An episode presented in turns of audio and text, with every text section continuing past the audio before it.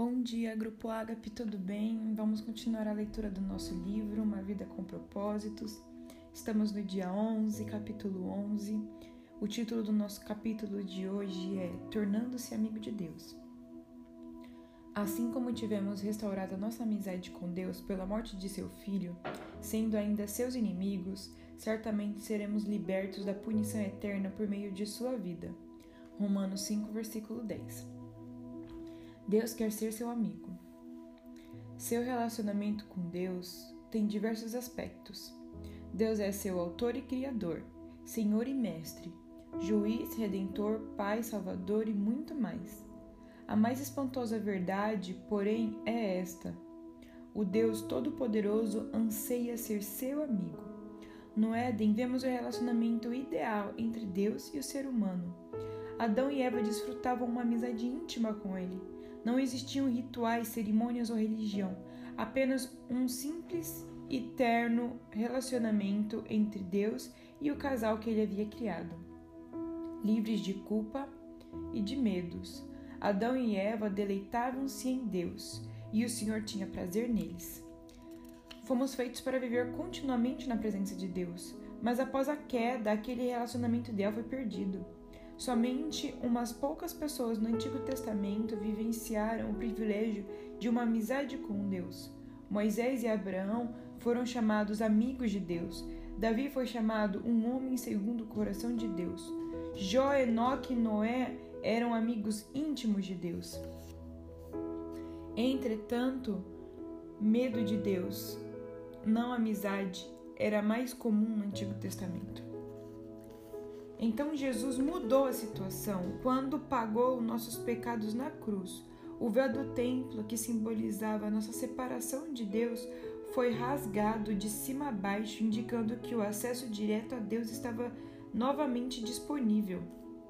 Ao contrário dos sacerdotes do Antigo Testamento, que precisavam passar horas se preparando para encontrar com Deus, hoje podemos entrar na presença dele a qualquer instante. A Bíblia diz: Podemos agora exultar em nosso novo e maravilhoso relacionamento com Deus, tudo por causa do que nosso Senhor Jesus Cristo fez por nós, tornando-nos amigos de Deus. Romanos 5, versículo 11. Ter amizade com Deus só é possível por causa da graça dele e do sacrifício de Jesus. Tudo isso é feito por Deus, o qual, por meio de Cristo, nos transforma de inimigos em amigos dele. 2 Coríntios 5,18 um antigo hino diz: Em Jesus amigo temos. Mas na verdade, Deus nos convida a desfrutar a amizade e companhia das três pessoas da Trindade: nosso Pai, em 1 João 1:3, o Filho, em 1 Coríntios 1:9 e o Espírito Santo, em 2 Coríntios 13:14. Jesus disse: Já não os chamo servo, porque o, ser, porque o servo não sabe o que o seu Senhor faz em vez disso, eu os tenho chamado de amigos, porque tudo que ouvi de meu Pai eu tornei conhecido a vocês. João 15, versículo 15. A palavra utilizada para amigo nesse versículo não significa uma relação superficial, mas um relacionamento íntimo e de confiança. A mesma palavra é usada em referência ao padrinho de casamento, em João 3:29 e ao círculo de amigos íntimos e de confiança de um rei. Em uma corte, os servos devem manter distância do rei, mas o círculo de amigos de confiança desfruta da sua proximidade, bem como acesso direto a ele e a informações confidenciais. Que Deus me queira como amigo, como amigo íntimo, é difícil de entender, mas na Bíblia diz: ele é Deus que zela com todas as forças pelo relacionamento que mantém com você. Êxodo 34, versículo 14. Deus deseja muito que o conheçamos profundamente. Na verdade, ele planejou o universo e orquestrou a história, incluindo os detalhes de nossas vidas, para que nos tornássemos seus amigos. A Bíblia diz: Ele fez as criaturas. Nenhuma criatura o fez. Começando do nada, ele fez toda a raça humana e criou a terra habitável, com muito espaço e tempo para uma vida em que pudéssemos buscar Deus e que em vez de ficar tateando na escuridão, pudéssemos de fato encontrá-lo. Atos 17, versículo 26 e 27. Conhecer e amar a Deus são nosso maior privilégio. E sermos conhecidos e amados é o maior prazer de Deus. Ele diz: Se alguém quiser se orgulhar, que se orgulhe de me conhecer e de me entender. Estas são as coisas que mais me agradam. Jeremias 9, versículo 24. É difícil imaginar como é possível uma amizade íntima entre um Deus perfeito, invisível e onipotente e um ser humano limitado e pecador. É mais fácil compreender um relacionamento de mestre para servo, de criador para criatura, ou mesmo de pai para filho. Mas o que quer dizer o fato de Deus me querer como amigo? Olhando a vida dos amigos de Deus na Bíblia, aprendemos seis segredos para ter amizade com Deus. Faremos um exame de dois desses segredos neste capítulo e de quatro no próximo. Tornando-se amigo de Deus por meio do diálogo constante. Você jamais cultivará um relacionamento íntimo com Deus apenas indo à igreja uma vez por semana, ou mesmo observando um período de busca diária. A amizade com Deus é construída quando partilhamos com Ele no, todas as nossas experiências. É lógico que é importante estabelecer o hábito de um momento diário consagrado a Deus, mas Ele quer mais que um compromisso na sua agenda. Ele quer ser incluído em todas as atividades, todas as conversas, todos os problemas e até mesmo em todos os pensamentos. Você pode manter uma conversa contínua e ilimitada com ele ao longo do dia, conversando sobre o que quer que você esteja fazendo ou pensando em cada momento. Orem continuamente. 1 Tessalonicenses 5, versículo 17. Significa conversar com Deus enquanto faço compras, dirijo, trabalho ou realizo qualquer outra tarefa. Um conceito equivocado bastante comum é o de que passar tempo com Deus significa estar sozinho com Ele.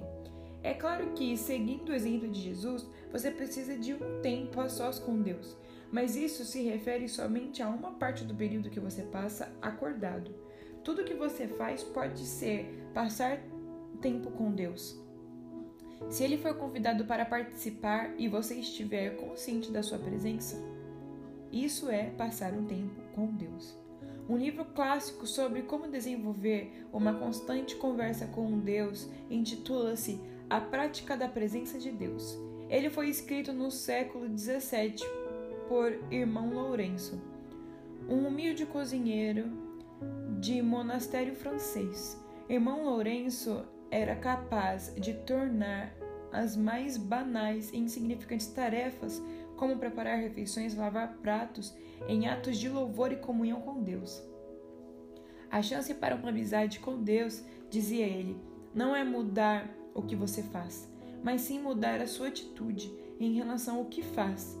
Ou seja, o que você normalmente faz por você mesmo, comece a fazer por Deus. Comer, tomar banho, trabalhar, relaxar ou jogar o lixo fora. Nos dias de hoje, é frequente sentirmos a necessidade de escapar da rotina para adorar a Deus. Mas isso se deve ao fato de que não aprendemos a praticar a sua presença todo o tempo. Irmão Lourenço achava fácil adorar a Deus nas tarefas comuns da vida. Ele nunca precisou participar de retiros espirituais especiais. Esse procedimento é o ideal para Deus. No Éden, a adoração não era um evento no qual se compareciam, mas uma atitude permanente. Adão e Eva estavam em constante comunhão com Deus. Como o Senhor está com você durante todo o tempo, nenhum outro lugar é mais próximo dele do que o lugar onde você está. A Bíblia diz: Ele comanda todas as coisas, todas as coisas. Está em todos os lugares e em todas as coisas. Efésios 4, versículo 6. Irmão Lourenço também cultiva o hábito de fazer continuamente orações curtas e informais ao longo do dia, em vez de tentar realizar longos períodos de orações complexas. Para manter o foco de neutralizar divaga divagações, ele dizia: não aconselho a usar uma grande variedade de palavras na oração, visto que longos discursos são frequentes motivos para devaneios. Numa época em que a concentração é difícil, a sugestão para manter a simplicidade, feita há mais de quatro séculos, reveste-se de especial importância. A Bíblia diz: orem o tempo todo. 1 Tessalonicenses 5, versículo 17. Como isso é possível? Uma forma é utilizar orações sussurradas ao longo do dia, como tem feito muitos cristãos ao longo dos séculos. Escolha uma frase curta que possa ser repetida a Jesus num sussurro. Tu estás comigo, recebo tua graça, dependo de ti, quero conhecer-te, pertenço a ti, ajuda-me a confiar em ti. Você também pode usar uma frase curta bíblica. Para mim, o viver é Cristo. Nunca me abandonarás. Tu és meu Deus. Faça suas orações com a maior frequência possível, de modo que fiquem profundamente arraigadas em seu coração. Apenas se assegure de que sua motivação é honrar a Deus, não controlá-lo. Praticar a presença de Deus é uma habilidade, um hábito que você pode desenvolver, assim como os músicos praticam escalas diariamente a fim de executar belas músicas com facilidade, você deve se disciplinar e pensar em Deus em diversos momentos do dia. Você precisa treinar a mente para se lembrar de Deus. A princípio, será necessário criar lembretes que restabeleçam regularmente a consciência de que Deus está com você naquele momento. Comece colocando lembretes visuais por perto. Você pode escrever pequenos bilhetes dizendo: Deus é comigo e por mim neste exato momento. Os monges benedi, benedi, beneditinos utilizam o soar de um relógio, que os lembra de hora em hora que devem parar e fazer a liturgia das horas. Se você tem um relógio ou um telefone celular com alarme, pode proceder da mesma forma. Em algum momento você sentirá a presença de Deus, em outros não. Se você está buscando uma experiência da presença de Deus por meio de tudo isso, então não, compreende, não compreendeu o que estou falando. Não louvamos a Deus para nos sentirmos bem, mas para agir bem. Seu objetivo não é uma sensação, mas a consciência constante da realização da presença constante de Deus. Esse é o estilo da vida de adoração. Por meio da meditação contínua. A segunda forma de estabelecer amizade com Deus é pensar em Sua palavra durante todo o dia. Isso é o que chamamos de meditação. E a Bíblia nos exorta repetidamente a meditar sobre quem é Deus, o que ele fez e o que ele disse. É impossível ser amigo de Deus sem saber o que ele diz. Você não pode amar a Deus e não ser que a não ser que o conheça e não pode conhecê-lo sem conhecer a sua palavra. A Bíblia diz que Deus se revelou a Samuel por meio de sua palavra. Samuel 3, versículo 2 ao 21. E até hoje Deus utiliza esse método. Embora você não possa passar o dia inteiro estudando a Bíblia, é possível pensar nela ao longo do dia, recordando os versículos que leu ou memorizando-os e refletindo sobre eles. A meditação é frequentemente mal compreendida. Como se fosse um ritual complicado e misterioso, praticado por pessoas místicas ou por monges em clausura. Meditar é simplesmente concentrar os pensamentos, habilidade que pode ser desenvolvida por qualquer pessoa e posta em prática em qualquer situação. Quando você pensa repetidamente em determinado problema, isso é preocupação. Quando você pensa repetidamente na palavra de Deus, isso é meditação. Se você sabe se preocupar, então já sabe meditar. Basta que desvie a atenção de seus problemas para os versículos bíblicos. Quanto mais você meditar na palavra de Deus, menor serão suas preocupações. Deus considerava Jó e Davi amigos íntimos pelo fato de eles valorizarem a palavra acima de qualquer coisa e meditarem nela o dia todo. Jó reconheceu: Dei mais valor às palavras de sua boca do que ao meu pão de cada dia. Davi disse: Eu amo a tua lei, medito nela o dia inteiro. E as obras de Deus estão constantemente em meus pensamentos. Não consigo parar de pensar nelas. Salmo 77, versículo 12. Amigos dividem segredos e Deus irá compartilhar os segredos dele com você se você desenvolver o hábito de meditar em Sua palavra do início ao fim do dia. Deus contou seus segredos a Abraão e fez o mesmo com Daniel, Paulo, os discípulos e outros amigos. Quando você ler a Bíblia ou ouvir um sermão, não cometa o erro de simplesmente guardá-la e continuar com sua vida. Desenvolva o hábito de revisar a verdade em sua mente, pensando continuamente nela. Quanto mais tempo você passar, você repassar o que Deus disse, maior será a sua compreensão dos segredos, dos segredos desta vida, que muitas pessoas deixam escapar. A Bíblia diz: O Senhor é amigo chegado de quem o respeita e lhe obedece.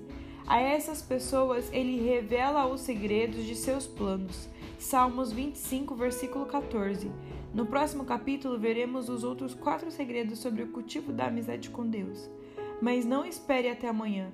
Comece ainda hoje a praticar um diálogo permanente com Ele e a meditar continuamente em Sua palavra. A oração permite que você fale com Deus, a meditação permite que Deus fale com você.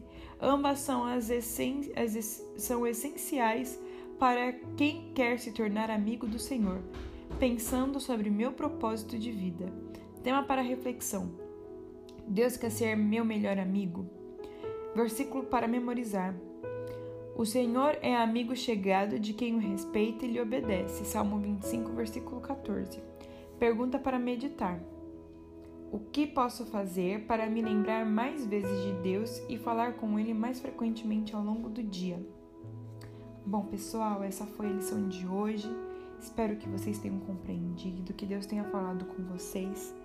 É muito importante a gente lembrar nesse momento que estamos mais a sós, estamos mais em casa, né? Mas relembrar sempre de que Deus quer a nossa amizade e conversar com Ele continuamente só faz a nossa amizade ficar mais forte. Deus abençoe o dia de vocês, que seja um dia maravilhoso. Amém? Tchau, tchau e até mais.